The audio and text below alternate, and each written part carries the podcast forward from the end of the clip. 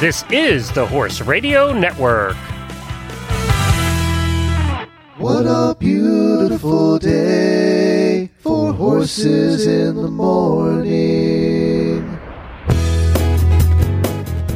You are listening to the number one horse podcast in the world. Here's your entertaining look at the horse world and the people in it.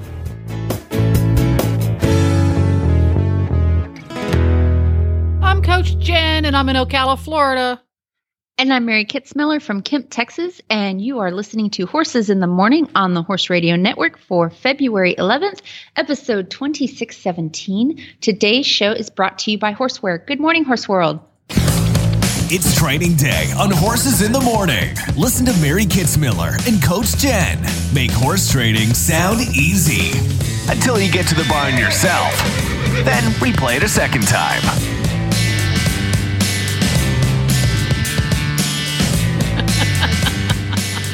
Welcome back, everybody, to the second Thursday of the month where, as we alluded to a moment ago, Mary and I get to geek out on all things horse training. I don't know if we make it sound easy. We try to make it sound fun.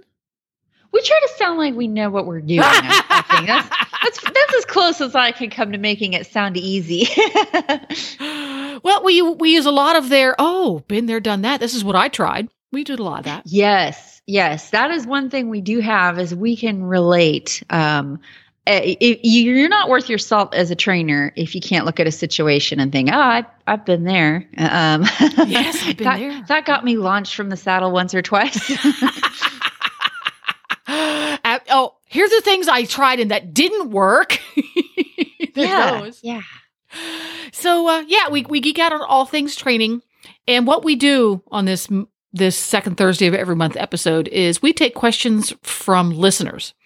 And specifically, we take questions from auditor listeners. And if you're not an auditor and you're listening to this show, you need to be to become an auditor of the Horse Radio Network shows and get to ask questions of Mary and other hosts on the shows what you need to do is go to horsesinthemorning.com and click on the auditor banner. It's usually on the right hand side of the page.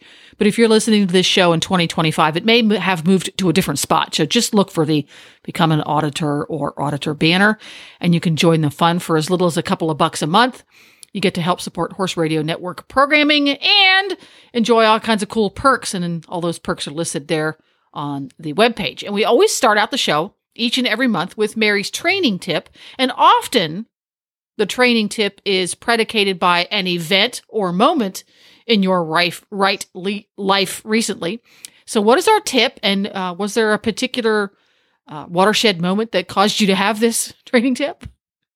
Uh, this one is inspired by the auditor questions because there are quite a few of them that are following the same theme, you know, of uh, my horse wants to do this and I do not want him to do that. Uh, what do I do? Like if your horse is trying to, uh, you know, they're a little strong on the bridle and they want to pick up a trot and you don't want them to pick up a trot and you're trying to figure out how to, um, how to get that to uh, work in your favor. And this is something that I learned um, riding Western performance horses. So uh, when you're working with reining horses or you're doing ranch riding, um, you're you're trying to show a horse and you'll see this come up in a lot of rule books a horse that is willingly guided. Actually uh, it, in some rule books it states willfully guided which drives me nuts because I, I don't think that's actually the correct term. So i use willingly guided. They they look like you know you're you're riding them you're telling them where to go and they're kind of one with you. And it's just a really pretty picture to watch. It almost looks like you guys are just reading each other's minds and you both have the same goal. And so one of the kind of hallmarks of a really nice uh, going western horse is the ability to ride them on a loose rein now, some of Western events have gotten really stylized, like in the Western Pleasure, you'll see this huge drape in the rein. Um, but for the most part, you know, a good Western all around performance horse, um, you, the reins don't have to be th- thrown away, but you want to see just a little bit of slack in that rein at least, and a horse that um, is not having to be micromanaged or held into position.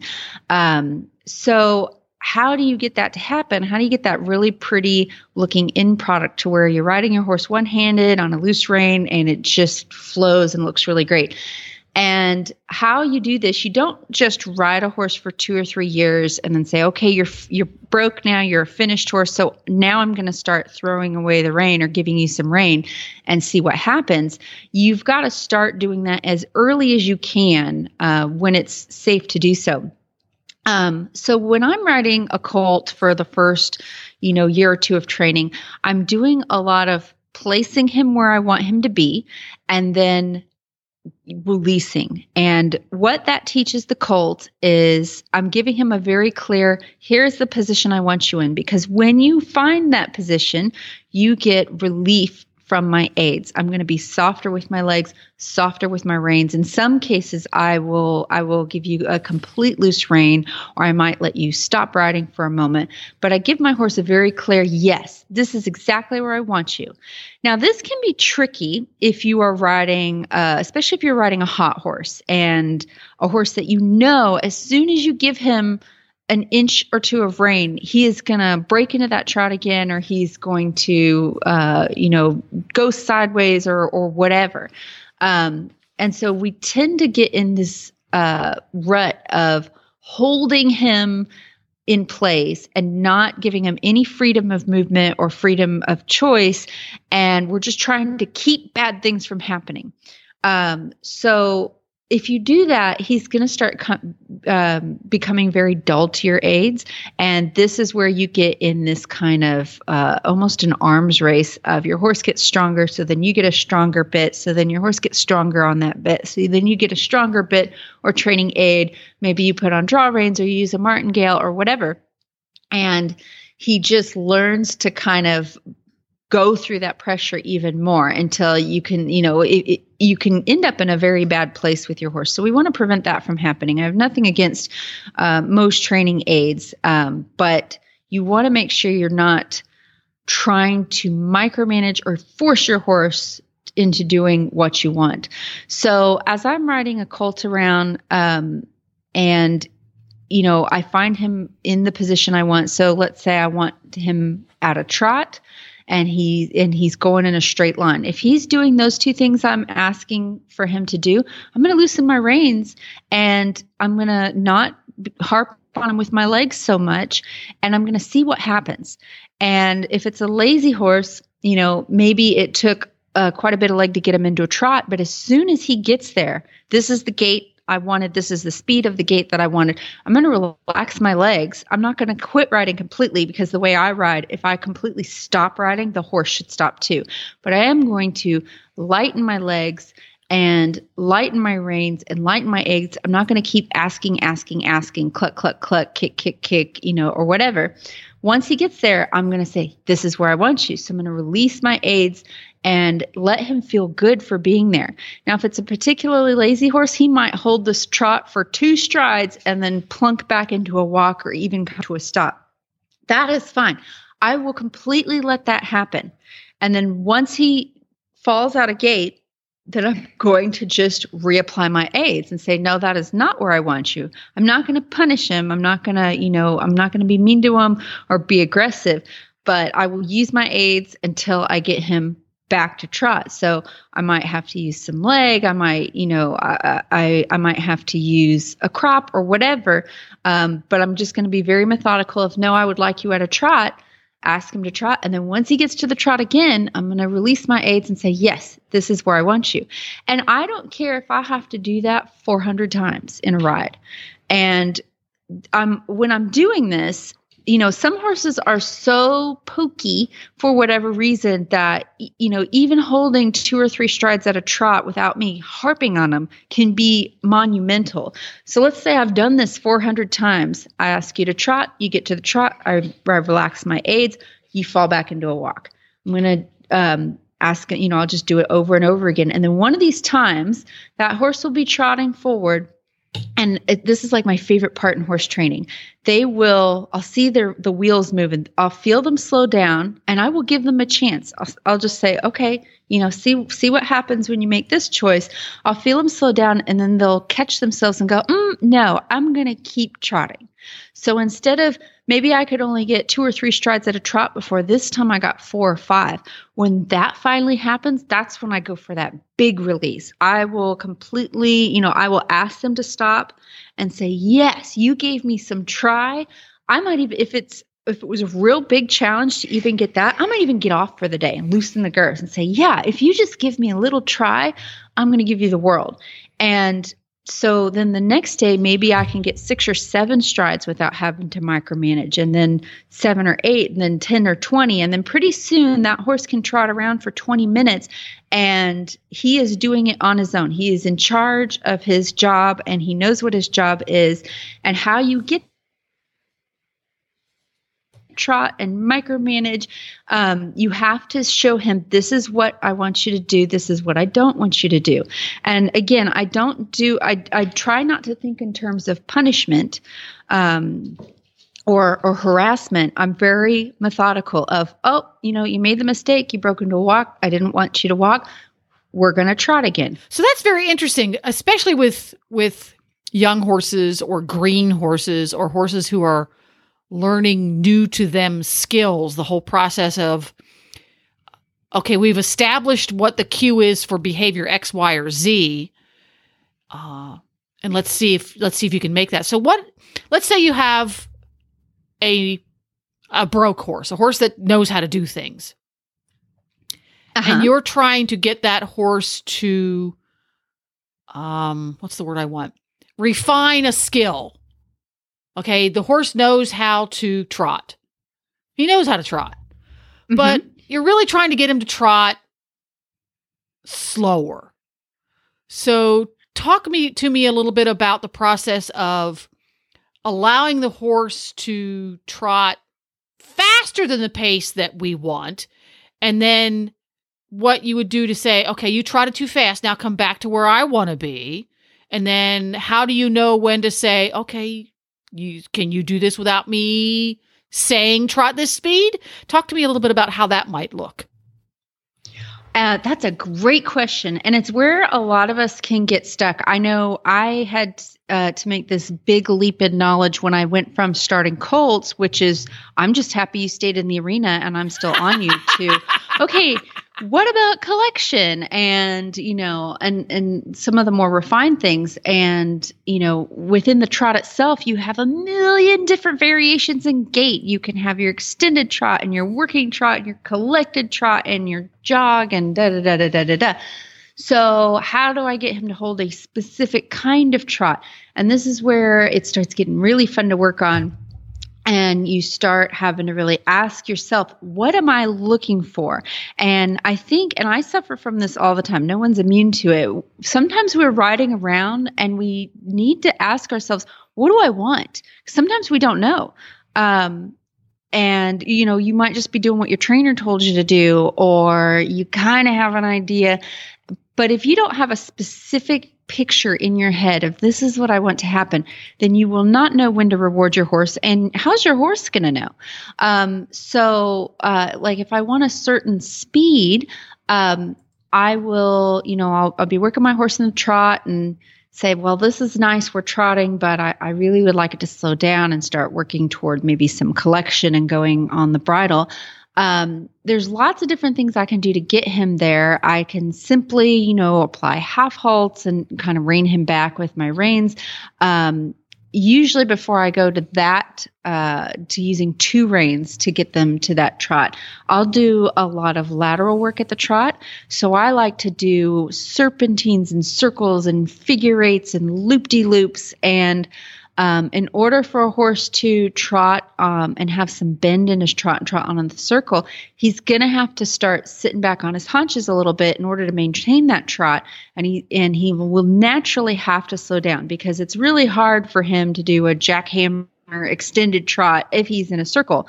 So I like to do a lot of lateral work for that reason. So um, if he's trotting too fast, I might just trot him in a nice big lazy serpentine that kind of takes up half my arena or circles. I'm very non-structured with it. Doesn't have to be a specific pattern. And get him to really soften to that inside rein and soften around my my leg. And what will naturally happen is he'll slow down. And then when that happens, I will say, oh, you know what? That was great. You worked really hard um, and got that really pretty slow, flowy trot. I'm going to let you just trot straight for a little while on a loose rein.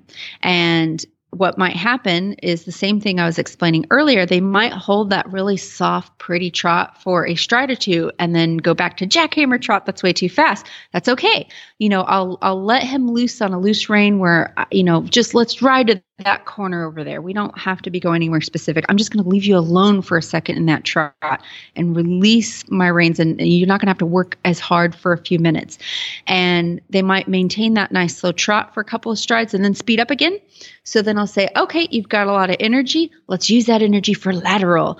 And I'll do go back to my big loopy, curvy serpentines, ask them to really soften around that leg and soften to that inside rein usually at this point, I'm not doing too much with both reins. Eventually, I'll get into that. I'll start going to that outside rein. But, you know, let's say he's a colt with maybe 60 rides. So I'm still very much riding one rein or the other. And I even do this with more finished horses. Um, really get them to soften to each rein, and then they'll be soft on both reins. Um, so then I'll go back into that big lazy serpentine figure eights, whatever, and he'll have to slow down um, in order to to soften. And then when he does that, I'll say, "Ah, that was great. Now let's go right to this corner." And eventually he'll realize, "Oh, when I trot in a certain way, we're just doing a nice straight line." I'm not having to work as hard. I'm not having to bend as much um, and really concentrate. So I'm going to stay in that trot. And pretty soon, you know, and, and I don't expect to get this conquered in a ride. It might take 30 rides. Um, but pretty soon, he's going to find that natural, slow, really pretty trot without me having to hold him in that trot. Um, and then, you know, from there, once I really start perfecting my gaits and getting that to where that horse knows, hey, my person told me to trot. I'm going to keep trotting until they tell me to do something else. Um, then I can start getting into the fun stuff of now I want you to do it on on you know on the bit and soften into that form and start working towards that collection and do our pretty lateral maneuvers like leg yielding and two tracking, which is the same thing. Um, and uh, and that's so each time you are working with your horse you, you're going to tack on a new thing and a new thing and that's how you get your horse to where you're riding them you know on contact with both reins both leg aids at the speed you want. That is that beautiful finished like collected trot that is a combination of many tiny little things. And so i tend to really like to isolate you know things from speed control um, maintaining a gait uh, softening to one rein and then the other softening to one leg and then the other. And th- then i can bring it all together. And that's where my horse is on the bit. A lot of times we're trying to do the ending first. We're trying to hold them in that collected trot when they don't even know how to trot period without us bugging them So you got to get you got to get your gas pedal working. And one more thing I'll say about this and it's something that sticks in my head. It's a good analogy. Someone I used to work for he would help people break this down to the most basic thing of we're going to teach our horse to trot until we tell them to do something else. And so he would say, you know, um, so my horse is trotting around on a loose rein. I'm not having to constantly kick him in that trot or keep him in that trot or hold him in that trot if he's trying to go too fast. And if I had a heart attack up here in the saddle and died, you should find him two days later still trotting because he hasn't been told to do something else. and uh, so that it's a very extreme analogy, obviously, but that helps me kind of that helps my brain say, okay, I at some point this horse has to be a big boy, and I told him to do this, and he should do this until he's told to do otherwise. And it takes time to get there. You know, be forgiving of your horse, forgiving of yourself, and give them the chance to succeed, and allow them to make a mistake. And if they make a mistake, that's all right. Show them where they need to be. There you go. Great stuff. And we're going to come back with lots more training helpful hints right after we have a little song break. Now, earlier, Mary, I promised that we were going to have a horse that can fly with Templeton Thompson, but I changed my mind. Considering how my ride went the other day on Nigel, I decided to go with Riding Wild Ponies with Jared Rogerson. Ooh, lovely.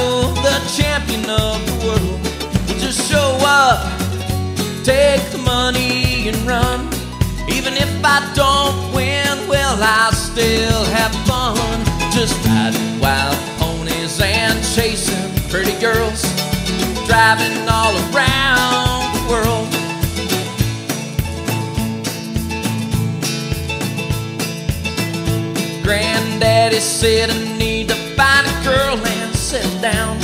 It's a secret to a happy life. Now I'm feeling pretty good. Man, he must have been right. I just found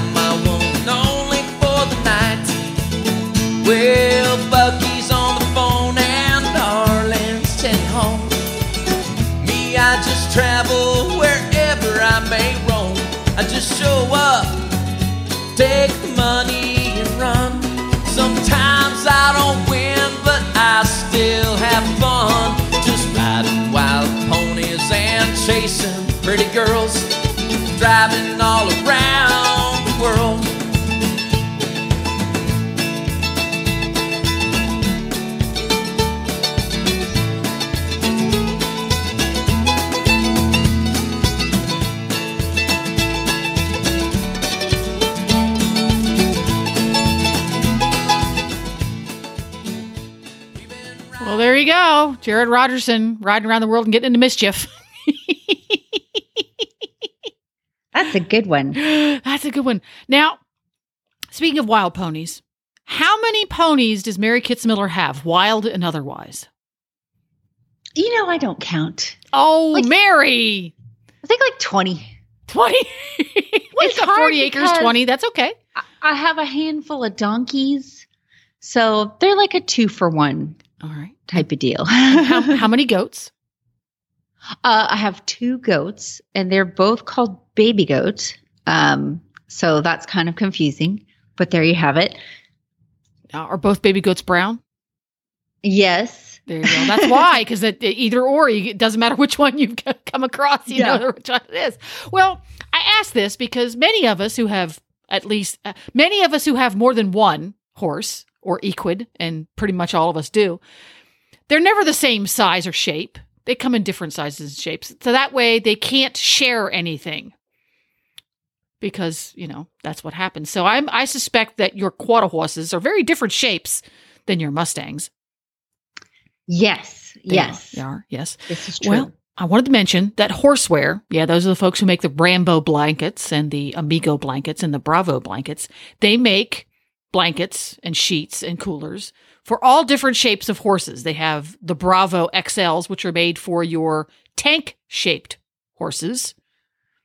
And they even have the petite line, and they're made specifically for minis because just it's not just the size of the blanket it's the shape of, shape of the blanket that helps it fit your horse so they make the petite ones just shaped like minis. It's really cute. And then they have the xls which are shaped for the big tank like horses. I think nigel has to look into those because he's kind of tank shaped. So uh, go on That is something I'm really talented at is I can look at a horse because I worked in a reining barn and they were all quarter horses, but we had to have a huge range in sizes because they were all shaped different and had different lengths. And you know when you're trying to keep your horse slick in the in the winter show horse, you don't want an inch of fur exposed. You want them nice and warm. So I've, I've gotten very good at looking at one and saying, ah, they're an 82 or they're this size. Uh, it's my secret talent. that's your secret talent i love it you could be the guy at the fair who guesses people's weights Yes, You could do but that. less problematic with horses. the horse will not get ins- insulted if you say, "Oh, you're an 84," and then he's actually an 81. He will not get Yes. his nose out of joint. Yeah, well, the horse, the, the people will, the horse won't. So head on over to horseware.com and check out the wide range of shot range of sizes, shapes, and colors of horse clothing they have there. And they also have clothing for your dog. So if you have a dog who wants to wear jammies like our Greyhound does, you can find something clever there too. So head on over to horseware.com. Now, on to our next question. Do you have a specific question from one of our dedicated listeners that you wanted to work on today? I know we got some really good ones. Yeah. So, um, and this relates all to the training tip, and it's very similar answer, uh, but with a bit of a different twist. Uh, so, this one comes from Carly, one of our HRN auditors, and she says, when walking around the arena, Jim, which I assume is her horse, will break into the trot after mere minutes. I ran her back when she. Uh, and she walks, then tries her luck in trots. We repeat this at least two dozen times through a ride often even tried doing full training sessions at only the walk. Same story. How can I help her settle and not constantly anticipate the trot when we are at the walk? So, this is a little bit of the opposite problem of what I was talking about when I gave the example of a horse that doesn't want to hold the trot, is we've got one that only wants to trot. Um, and that can be very common with horses that, you know, some of your more hot blooded horses, um, you know, getting them to be patient and want to walk. And interestingly enough, my Mustang Remy, who is the laziest fluffy horse in the world, um, he would rather trot than walk, especially when we're clicker training. He gets so excited, and I've rewarded him for the trot a lot. So now we have we play this game, especially when it's cold out, right, like we have right now. We're in a polar vortex where he wants to trot, and I want him to walk. Um, so uh, it sounds like you're on the right track, Carly, in that you know you are asking, and then you know you're trying to put your horse where you want them. Um, I, I, assume you're releasing your aids when she gets to the walk, but then she wants to trot again.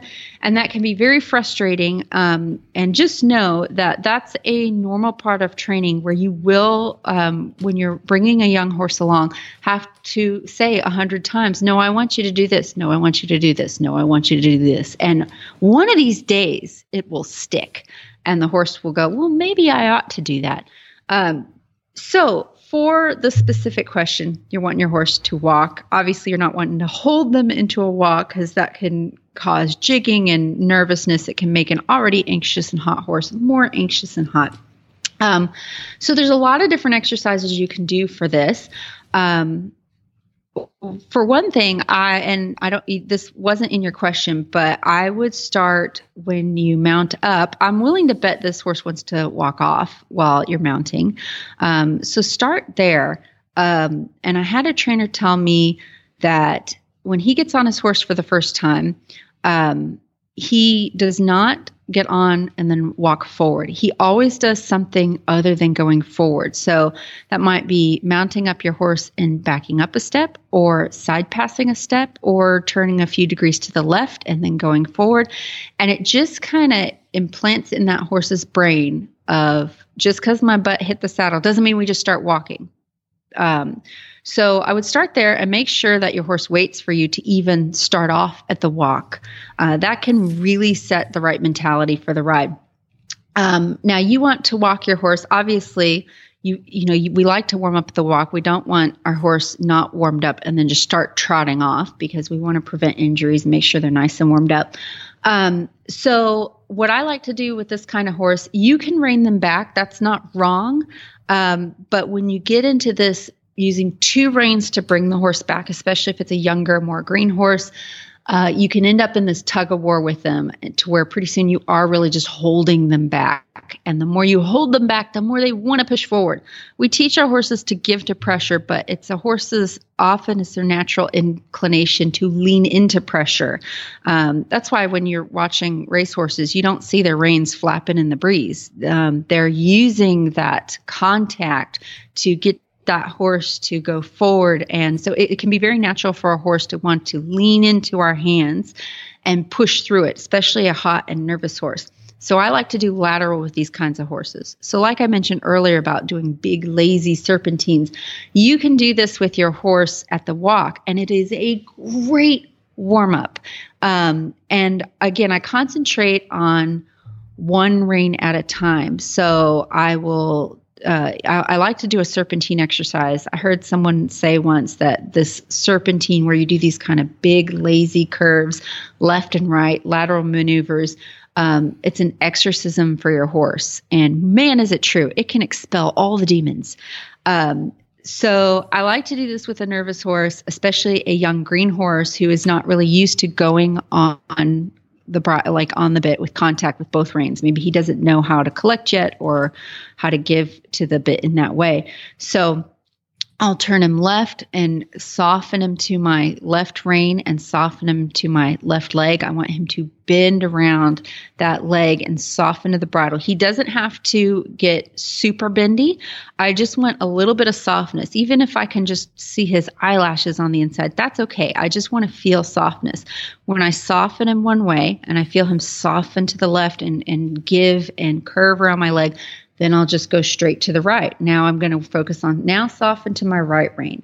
And I'll use my inside leg and ask them to soften that rib cage, soften that face. And you'll feel, you'll feel their their their chin and their cheek and their the the you know inside of their neck might be really tight. You'll feel them just kind of give that jaw and soften. Once I feel that, then I go to the left. And I just left and right and left and right. And again, it's harder for them, especially a younger horse, to trot when they're in that serpentine. Um, if they're still trying to trot through those bends, just tighten the bends up until they have to walk. And you'll feel a moment when you're doing this where they might kind of be really tense going left to right for a few moments. Um, but then you'll you'll feel this moment where they just kind of go, and they soften laterally and they'll settle into a walk. When that happens, then I just kind of go on a trail ride. I'll just I'll loosen my reins and just kind of let them walk on. I don't even have a direction. I just let them walk forward a little bit. Now, in the case of this horse, she might do one or two strides where you're not telling her to walk and she'll pop into the trot again that's great. I needed that energy to soften you laterally anyway. So let's use that to go back to our big loopy serpentines. And if you're um, outside or you've got obstacles or jumps set up in your arena, you can bend them around the jump standards, bend them around cones. Or if you're outside, you could go around trees and rocks or patches of grass. And um, you could spend an hour just doing that. And the good thing is, you're not wasting time. You're teaching your horse to soften laterally and to relax. And the other thing that this naturally does with horses is it gets them to drop their poll. And I've learned over the years that if that horse drops that poll, it will naturally, it's a natural relaxation um, technique for them. The more that poll drops, they'll just start relaxing on their own. And then when I feel that moment where they're not fighting against me or they're not tense, they're not thinking about trotting, and they just kind of soften into that serpentine, then I release them and let them go on for a little bit. And they might go three or four strides, pick up the trot. That's okay. I soften them back into that serpentine. So there's lots of things you can do with that if your horse is a little bit more advanced. Say I'm walking them in a straight line, they pick up the trot. I will, instead of just reining them straight back, I might soften them into a leg yield and have them leg yield across the arena until they kind of settle into this soft walk as they're leg yielding. And then we go straight. So pretty much the gist of what I'm saying is lateral. That is the key to everything. And again, you're not wasting time. You're working on stuff that you'll want your horse to be doing. You want them to be soft laterally. And you might have to remind, remind, remind, remind your horse for it might take a month, and that's okay. But the key is to um, go slow, let everything flow, don't be aggressive, don't punish. And then when they do find that walk, even though you know they're not going to hold it for more than a stride, relax and say, hey, yeah, that's what I want. I'm going to leave you alone for a second and let you figure out what to do. They pick up the trot. That's all right. I'll let them break into trot and then bring them back. Give them the freedom to see what happens when they pick up the trot. There you go. And I'll toss my two cents in here. If I if memory serves me, Carly rides a blooded horse, he, thoroughbred or or has a lot of thoroughbred in him. Uh, and something I've experienced with a number of thoroughbreds that I've had over the years is you alluded to this earlier in your conversation. If they've been on the track, or even if they've had a very traditional upbringing in English disciplines. They're used to having a lot, having contact. They're ridden up into the bridle pretty much all the time. Mm-hmm. Um, and a lot of these horses I've had to really, really backtrack with their training to the point that I basically start from square one in that the bridle is not there for you to hold on to unless you're asked to hold on to it. And just go from square one of put the bridle and the tack on them and teach them to carry themselves without any contact. Don't put side reins on them to lunge Yes. them.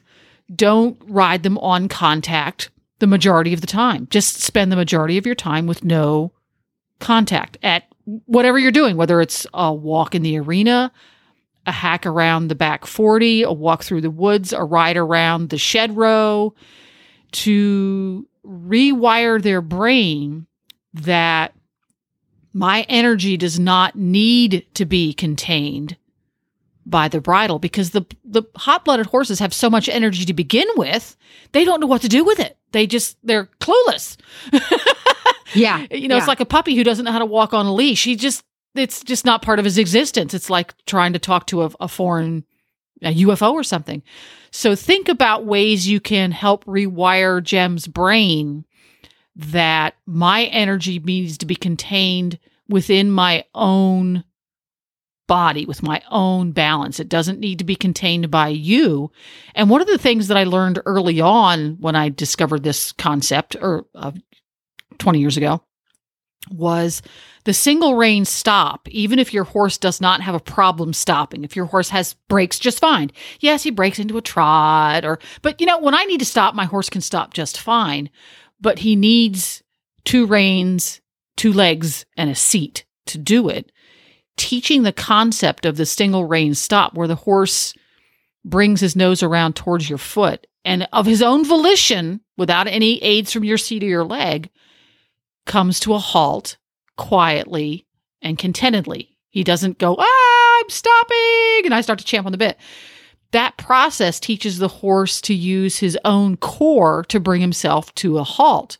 If he can do that, he can use his core to bring himself down from a canter to a trot or a trot to a walk or a walk to a halt.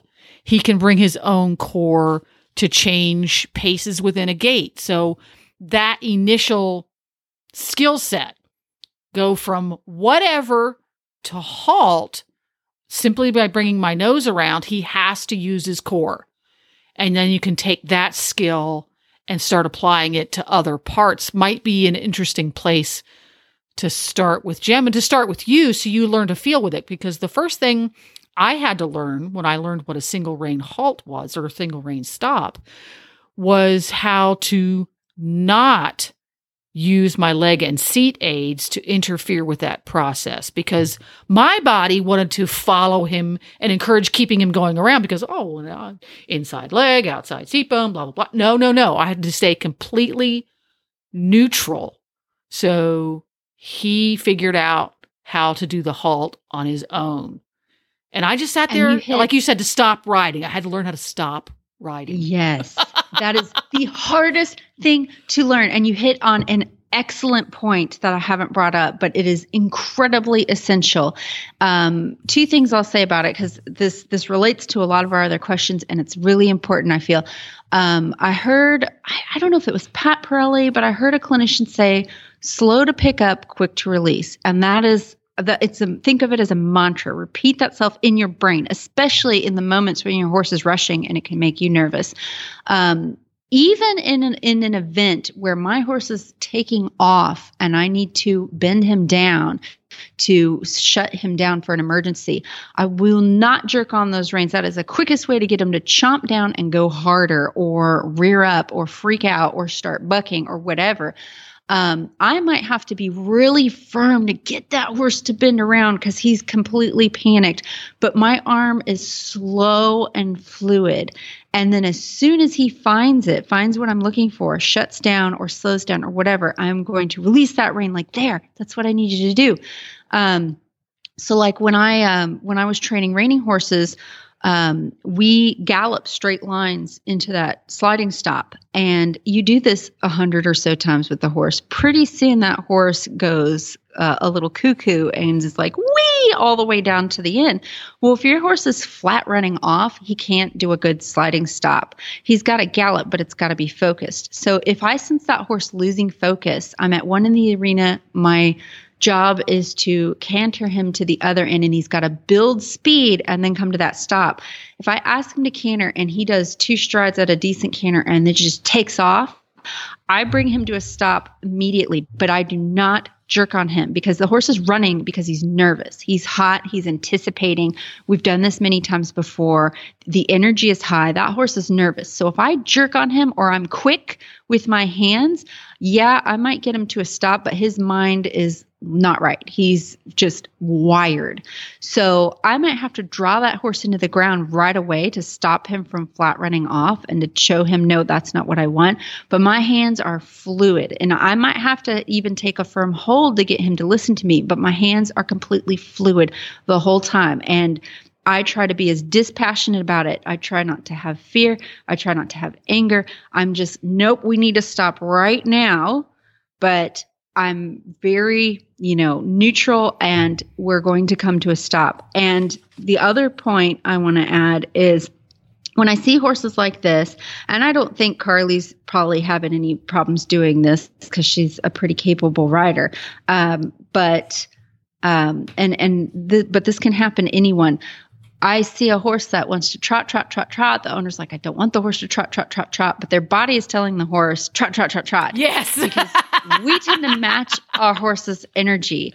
I don't know if you've ever been in a dressage, dressage lesson and you've ever had the frustration of your training to trainer telling you to slow your posting down. It's like, what's And- that mean? I can't. My horse is trotting 400 beats a minute. Um, but that's what you have to do. You have to, um, you know, some people you get like, uh, you have this really electric seat, and it's almost like you're shocking your horse every time you post, and so they go faster. So we match them. You have to get really zen and make them come back to your energy. And I've brought this up a number of times before, but it's still one of the coolest pieces of horsemanship I've ever seen of the guy at this. Um, we were at a cow horse show and someone brought a hackney pony in a cart to the show, which is not what cow horses are used to seeing. And he had this little roadster pony trotting through the parking lot with a cart. And so all of these cow horses are like, what the heck is that? And are just like scatter and kind of jumping everywhere because they've seen this really weird sight. And this one guy on his horse, he did not even pick up his reins. He had this big loose rein on this horse and he just melted into that saddle, like just became jello, like a real heavy seat down into that saddle. But he was really soft with his whole body. And his horse kind of jumped left and right. And then the horse kind of went, oh, you're not freaking out? Uh, maybe I don't want to freak out either. And the horse completely settled, and this guy never touched the reins. I was like, oh my gosh, that guy's like a Zen master. Um, Might I so I point have out that picture in my brain. that happened because he had a lot of good training behind it. It's not magic. Yeah, You can't have Yeah. you can't have a rider with an electric seat suddenly one day say, "I'm going to be zen in the saddle," and magically that horse who's used to you having an electric seat will become the picture of contentment. It's a You process that you your brain. practice. Yes. Yeah. I I'm an electric seat rider. I will raise my hand and admit it. That's the first step in creating and fixing the problem. And it's not even a case of once you learn to do it, it's there. I have to constantly practice with my horse in situations that are mildly alarming because the whole, you have to set it up, right? You have to have that adrenaline there in order to practice it. So things that are mildly alarming, I have to practice. Take a deep breath. We're just going to hang out here and we're going to be zen together. And it's not a case of I'm telling you to stand still while this event or situation is happening. It's a case of let's stop here and we're going to hang together because I am really good at we're going to stand still while this exciting thing is going on. I can do that. I have the electric aids. I I'm a power rider. Arr, right? yeah. That's good to a point, right? it works really well until it really doesn't. Um, so I have to remind myself, and I'm reminding myself right now because I haven't been very good about it lately. Okay, these things are, this is what's happening. We've got an adre- adrenaline filled moment or event happening right now. This is a good opportunity because it's not over the edge to practice the let's just be zen with this and let it happen because I need to do it more because I'm pretty good at it right now and he's pretty good at it right now, but I haven't been practicing it enough. And yesterday I noticed I haven't been practicing enough because the adrenaline was kind of over the top yesterday. and I Yeah. could tell I hadn't been practicing. I tell you where you really learn how to do this, and not all of us have the opportunity or want the opportunity, is starting colts. And I have been in a few situations where I was starting colts for someone. So these were like half cocked cutting horses that were just halter broke yesterday. And I've got a cowboy saying, Get on, he's ready. Uh, those guys so like there's there's one guy in particular his name is martin black. He's been a competitor at road to the horse. Um, he is like a freaking wizard when he rides colts. And one of the reasons he's so good is he can ride a buck um, but he's so good at getting that horse to never think about it. And he can get on with so little groundwork not because he's just a rough crazy cowboy who doesn't care and wants to ride a buck. He's just so good at filling in for the horse and uh, um, he you know he his set of rule you know groundwork that he needs to get on a horse is much smaller. His list is much smaller than mine because i'm not nearly as handy in the saddle.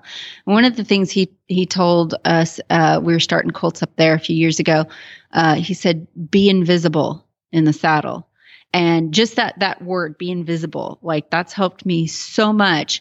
And um you know he he he's one of those guys he's so good at that, that he almost doesn't understand that us normal folks can have problems. And uh, we were on these pretty squirrely colts. And one guy said you know anytime we'd pick up the reins he'd be like don't you pull on my horse. Like and i'm like but i need control.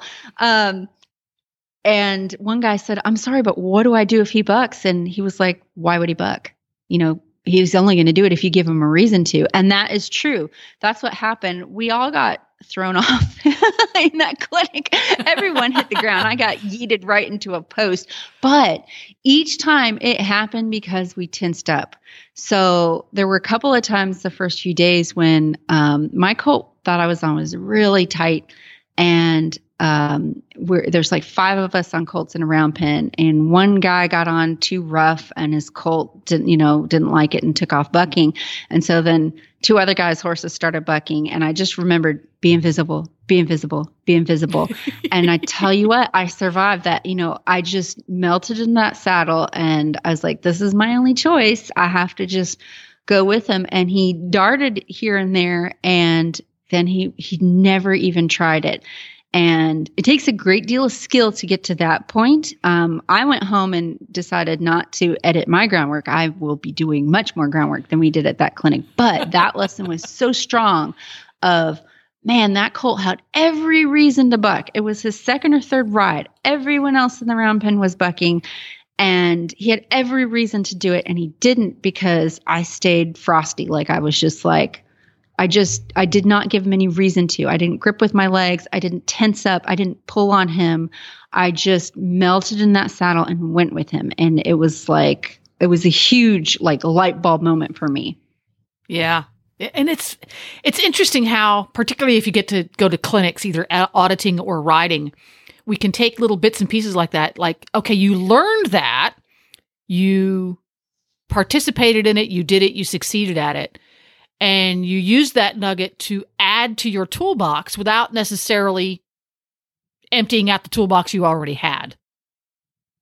Exactly. And that's how it works. You you get this you get this bag full of not tricks, but but tools. And usually when I go to a clinic, they might teach 70 lessons. And usually my brain will hold on to one. And I'm like, man, that was really handy what I learned. And I put that away. And I could go to a clinic with the same clinician in the same exact subject matter where he's teaching the same lessons for years and pick up a new thing each time. And that that's what that's what we're doing when we're trying to learn with these horses is very rarely have I had to completely wipe the drawing board, you know, clear off the the drawing board and start fresh. Um, it's just you add an interesting nugget to your arsenal over time, Yeah. and you get handier after a while. Yeah. Sometimes sometimes you take an old tool out and throw it away and put a new one in its place, but you you rarely have to empty out the toolbox. Yeah. Well, and sometimes I um I'll be at a clinic or working with someone and they'll show the specific thing for a specific horse that worked for that horse. And I might look at it and go, "Yeah, that's really cool. I, I'm not going to do that. I don't. That's not really for me. That that doesn't fit with what I'm doing. But then four years later, a horse will walk through the door. That I'm like, you know what? I think that thing I saw four years ago that might work for this horse. So it's interesting how, and some years I'll be really into one concept, and then I'll just kind of throw it away for a little while. I always I always attributed that to, to lack of focus, Mary. no, no. I think having an ADD brain really helps me be a good horse trainer. Well, it I, at least I useful. hope. It can be used. It can be very useful. Well, speaking speaking of tools in your toolbox, uh, some of the tools in our toolboxes is tack, and I have a question for you because horse people collect things, and tack is one of the things they collect. How many cinches does Mary have? I know I know you've counted those, even if you won't count your horses. You know, I haven't counted, but I do have a tack room full. And kind of like with the uh, training tidbits you get, there's some I use every day and some I haven't used in a couple of years. Um, but I have several different sizes because, you know, sometimes I'm riding a little pony and they need a 28 inch girth. And sometimes I'm riding my big obese quarter horse and he needs uh, a 34 inch girth. Um, so I've, I've got a, I've got a handful. You've got a handful. Well, I suggest if you haven't done so already, you ought to get a handful of the shoulder relief cinch from Total Saddle Fit because it comes in all the sizes. Yay! Yay. And it comes in all the materials. You can get one cinch in whatever size you want, and the liners are removable. So you can have the felt liner, you can have the neoprene liner, and you can have just the liner you need. And you can even get it in synthetic if you don't want to have leather around your barn if you live in a moldy climate like I do in Florida. And the best part is the Total Saddle Fit products all come with a 90 day return if you buy directly from totalsaddlefit.com, who is the inventor and manufacturers. You get 90 days to use it, to use it every day if you choose to, because unlike those other companies, it's not a case of, oh, you need to wrap it in cotton wool before you use it and it can't have any marks on it. Nope. They are so confident that you will love the total total saddle fit shoulder relief cinch for your horse that even if you use it for 89 days and then return it, you still get your money back. So check them out today. It's totalsaddlefit.com. There you go. It's another tool in your toolbox. So we've got time for one more question from one of our auditor listeners. What's it going to be? Oh man, let's see here. Uh, da, da, da, da, da.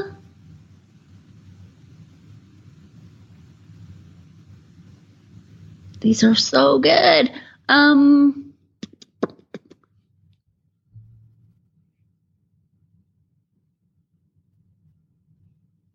Ooh, there, I, there's lots of good ones in here. yeah. Do you have one you want to go for? Oh, wow. Um,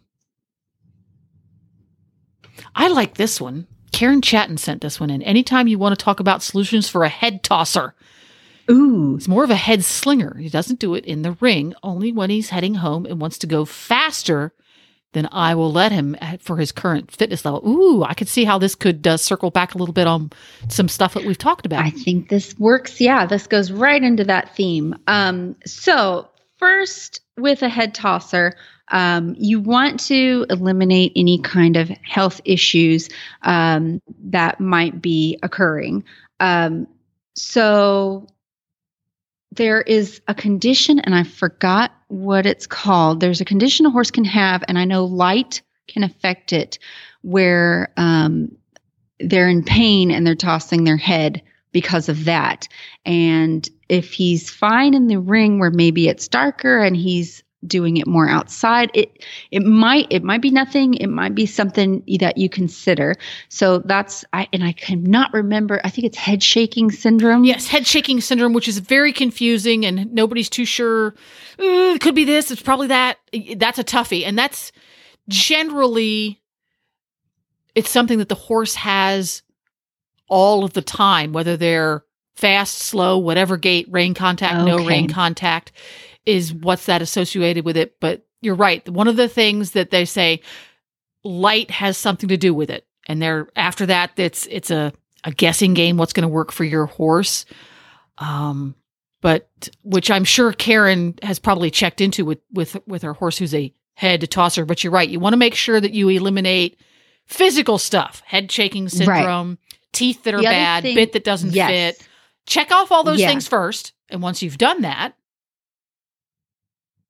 then what? Yes. So yeah, so yeah, I did did want to mention the teeth as well because they can get sharp points, and uh, when they close their mouth on the bit or they get contact from the bit, that you know can dig into their the, the sides of their mouth and cause a lot of pain. So just you know double check that. Um, every six months really is good for teeth, and I've had horses where I had one dentist that did not do as thorough a job. Um, uh, and I had a horse toss in his head, but I'm like, buddy, he had his teeth done a few months ago. So it's not that. Well, turns out it was. He was very ulcerated on the sides of his mouth. When I switched dentist, the problem started going away. So, so just had to get that out there.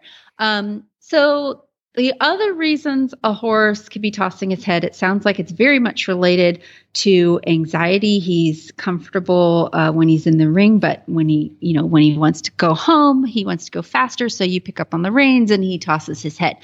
So this is a horse that if I was working with, um, I would practice a lot of these at home so that I'm more successful when I'm on the trail. So doing a lot of the lateral exercises I suggested um, for Carly and as part of a training tip can help this a lot. Get him soft on, on one rein at a time and teach him when you soften to that bit, you soften that jaw, you relax. Um, you give me that lateral bend, you drop your poll just a little bit, then I will release you. So that is the answer to that. And then once you're pretty good laterally, you can start practicing picking up both reins and asking him to soften into that bridle. If he doesn't know how to do that, then when he gets nervous and then you pick up on the bridle to ask him to slow down, it can result in this coming up above the bit and tossing their head.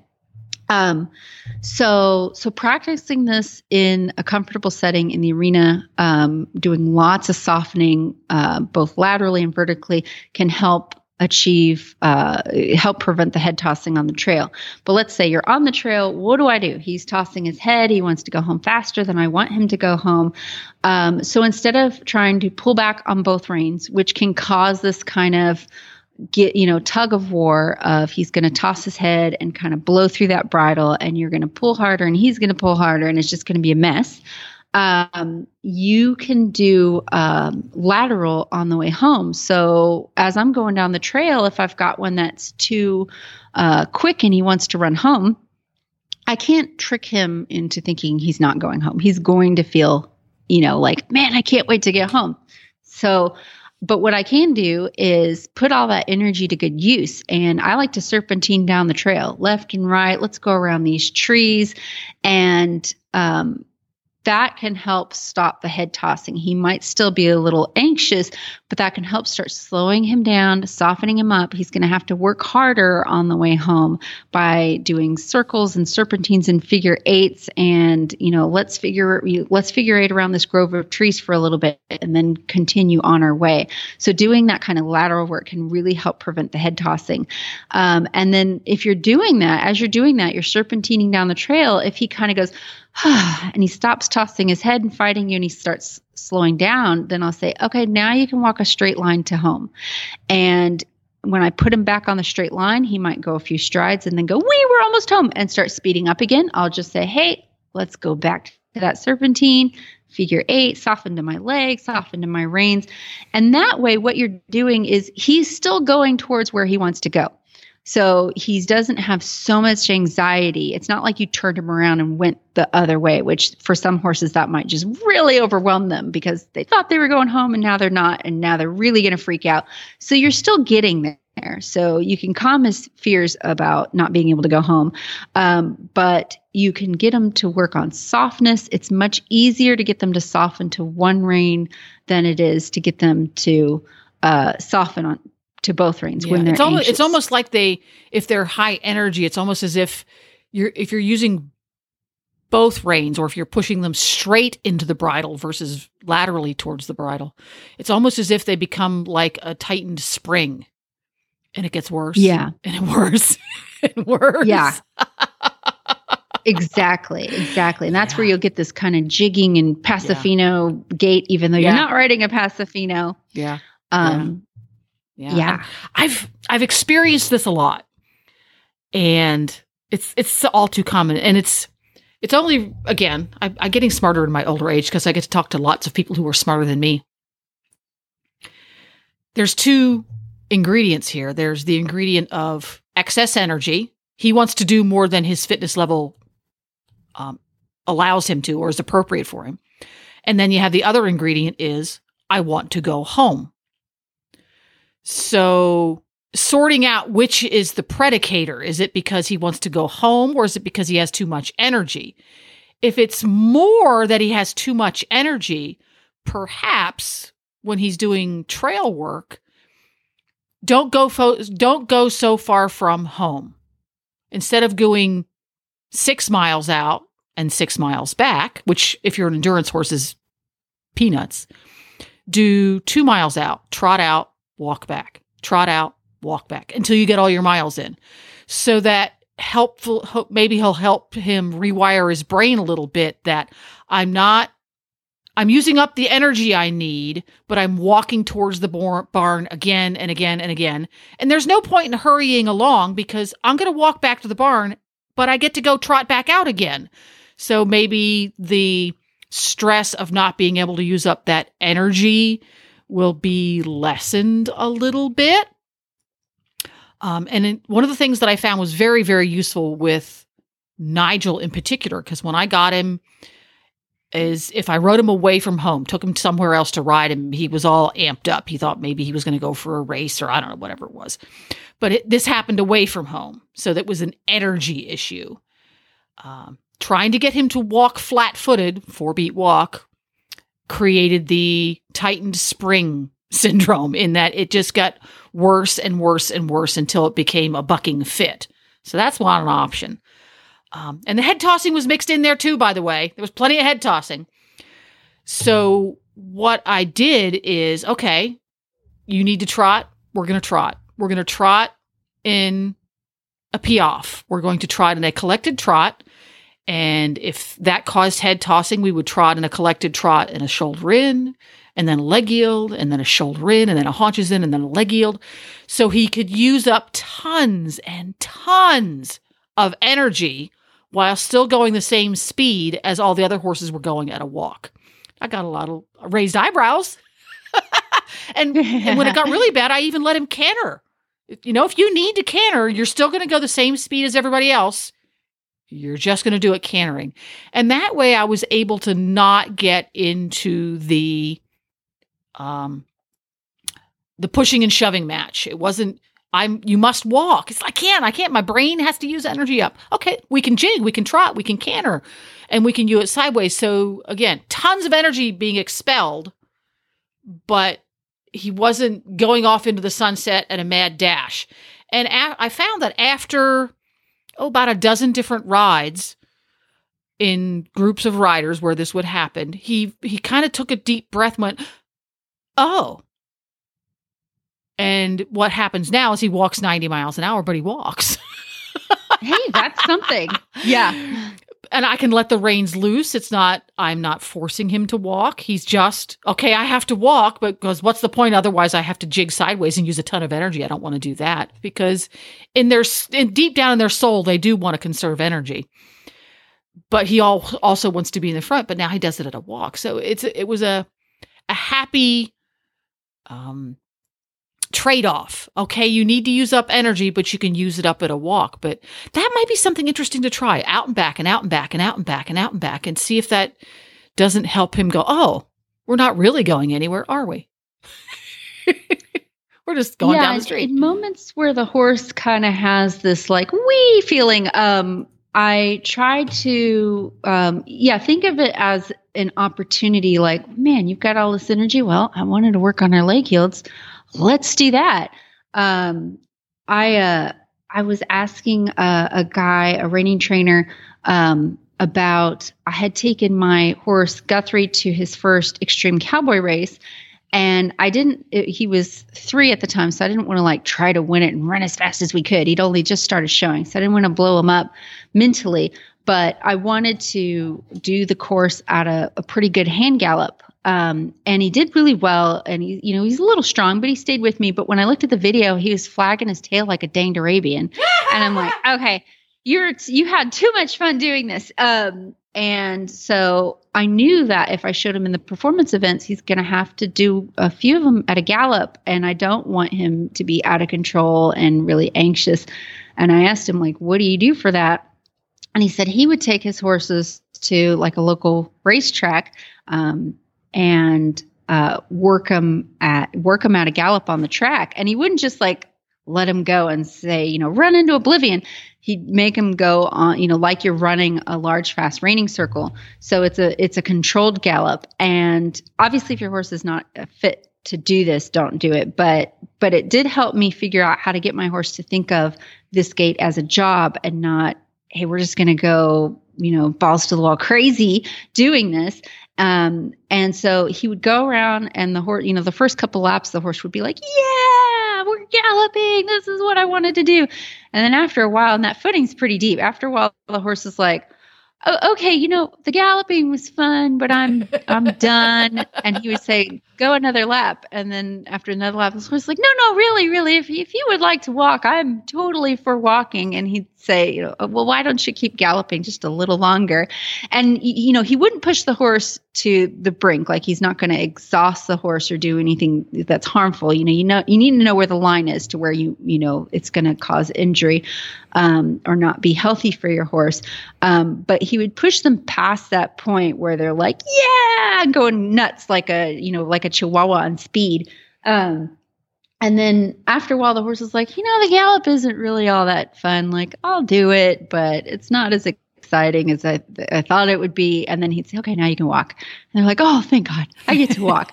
and so, and his horses, when I watched them, they they would have this really powerful gallop in the show pen, but they're so focused and they know this is just a gait like any other. This is part of my job. Um, so obviously, you know, if your horse is not fit to do that, you don't want to just run them. Um, but you using ways to conserve that energy, like like you were explaining, um, like I will uh, sometimes I'll let them trot forward um, in a controlled way, and then once we get a little ways down the trail, especially like if your horse likes to be at the front of all the other horses, I'll say, okay, go ahead and trot to the front. And then once they get to the front, while I'm waiting for my buddies to catch up, let's do some figure eights. Let's do some lateral. Let's do some pi- side passing. Let's weave around these trees until That's my buddies idea. pass me. Yeah. yeah, a good idea. And so keep all you're doing is Yeah. just taking that energy and saying, hey, I needed to work on this anyway. Let's put it to work. And then the horse kind of goes, oh, man, maybe I don't want to do that after all. Yeah. I and you you just put a, a nugget in my head. Next month, when we do our show in March, let's chat a little bit about galloping. Oh, yes. Good one. I think that's a I think it's a a trouble spot for a lot of horses and a lot of humans. So we'll talk a little bit about galloping, what it is, why it's useful, how to develop that skill and have it a useful skill versus ah. Yeah, I like it. Cool. Well, I think that's going to be a wrap about wrap it up for today. Uh, for folks who want to appropriately stalk you online, uh, chat with you about training horses their of their own, chat with you about finding horses that have been trained that they want to take home and have their very own, doing clinics, uh, all your cool artwork, etc., etc., etc. Where do they find you? You can find me online, marykitzmillerhorsemanship.com, and I am under, I'm at Facebook and Instagram. Uh, if you type in Mary Kitzmiller Horsemanship in the search, you should be able to find me there. And uh, those are probably the best three sources. There we go. And what about your artwork stuff? It has its own spot, doesn't it? Oh, yeah, that is Troublemaker Trading Company. So we do all sorts of crazy things jewelry, artwork, um, everything. In fact, I need to update the site because I'm coming up with a bunch of cool, fun new products. So those will be online. Um, and we do custom work as well. So There you need go. custom jewelry or anything like that, just get in touch. There we go. We will be back again tomorrow. Tomorrow's Friday. That means it's Bad Ads Day. So Glenn and Jamie, Jamie will be back again tomorrow with lots of fun and hijinks. If you have not done so already, you need to download the Horse Radio Network app for your iPhone or your Android. Just go to your app store and search Horse Radio Network. It's free and easy to use. And if you've done it already, go over to your friends and gently and quietly, without making eye contact, take their phone from them and download it for them if they're not tech savvy. So until next month, Mary, we'll see you later, eh? All right, see ya.